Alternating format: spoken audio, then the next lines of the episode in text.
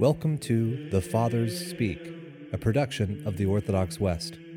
Each day, Father John Fenton reads a selection fitted to the Western liturgical calendar from one of the Fathers of the Church.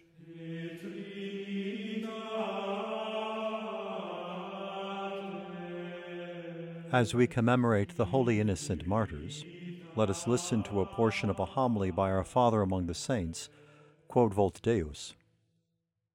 A tiny child is born, who is a great king. Wise men are led to him from afar. They come to adore one who lies in a manger, and yet reigns in heaven and on earth. When they tell of one who is born a king, Herod is disturbed.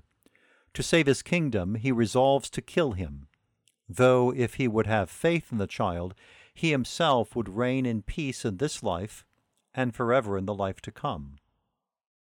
Why are you afraid, Herod, when you hear of the birth of a king? He does not come to drive you out, but to conquer the devil. But because you do not understand this, you are disturbed and in a rage. And to destroy one child whom you seek, you show your cruelty in the death of so many children.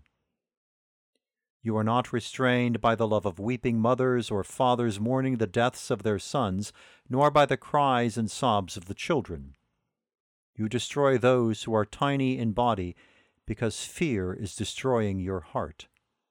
You imagine that if you accomplish your desire, you can prolong your life, though you are seeking to kill life himself. Yet your throne is threatened by the source of grace, so small, yet so great, the one who is lying in the manger.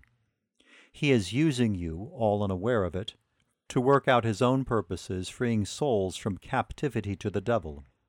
He has taken up the sons of the enemy into the ranks of God's adopted children. The children die for Christ, though they do not know it. The parents mourned the death of martyrs. The child makes of those as yet unable to speak fit witnesses to himself. See the kind of kingdom that is his, coming as he did in order to be this kind of king.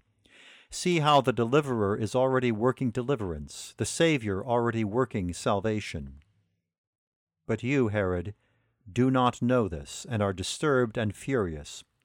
While you vent your fury against the child, you are already paying him homage, and do not know it. How great a gift of grace is here! To what merits of their own do the children owe this kind of victory? They cannot speak, yet they bear witness to Christ. They cannot use their limbs to engage in battle, yet already they bear off the palm of victory.